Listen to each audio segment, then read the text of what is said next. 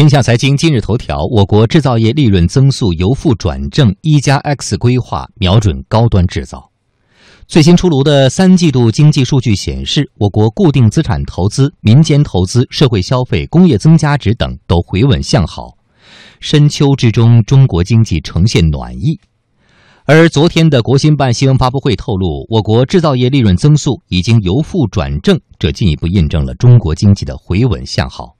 经济之声记者吕红桥报道：九月份，我国工业品出厂价格同比回升了百分之零点一。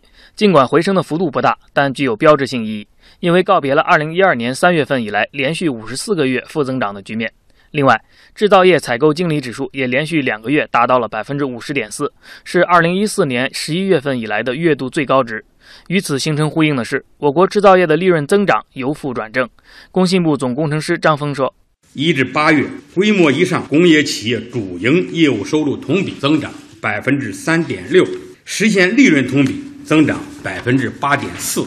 其中，制造业利润同比增长百分之十四点一，扭转了去年以来企业利润持续负增长的局面。制造业被称为经济持续稳定发展的压舱石。工信部运行监测协调局副局长黄立斌说：“制造业运行明显好转，预示着整个工业经济能够完成全年目标。总体来看，工业经济运行延续了上半年企稳向好的势头，一些指标还好预期。”这为完成前年的目标任务啊奠定了较好的基础。从这个趋势来看的话呀，四季度有望继续保持或者延续前三季度平稳运行的态势。我觉得的话，还是能够实现前年的预期目标。受全球经济大环境的影响，人们一度认为中国制造业将越来越难赚钱。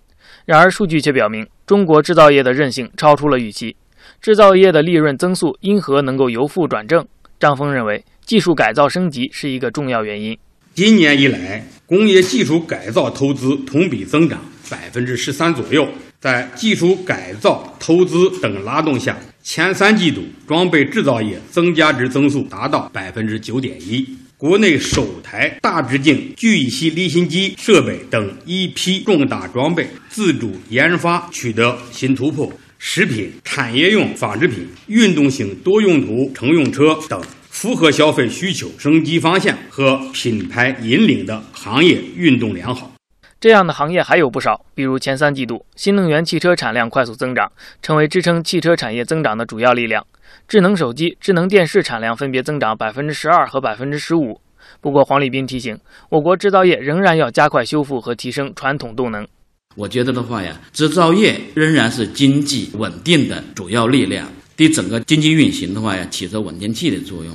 同时的话呀，在制造业的总量中，传统行业的比重啊，仍然高达了百分之八十六，普遍存在着高端产品供给能力不足、中端产品严重过剩、低端竞争优势的话减弱等问题，传统制造业改造提升的任务还十分艰巨。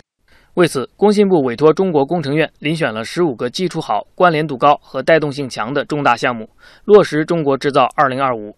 同时，组织开展了“中国制造 2025” 城市试点示范。另外，工信部还组织编制和发布了一加 X 规划。张峰介绍，这个规划将重点瞄准高端制造。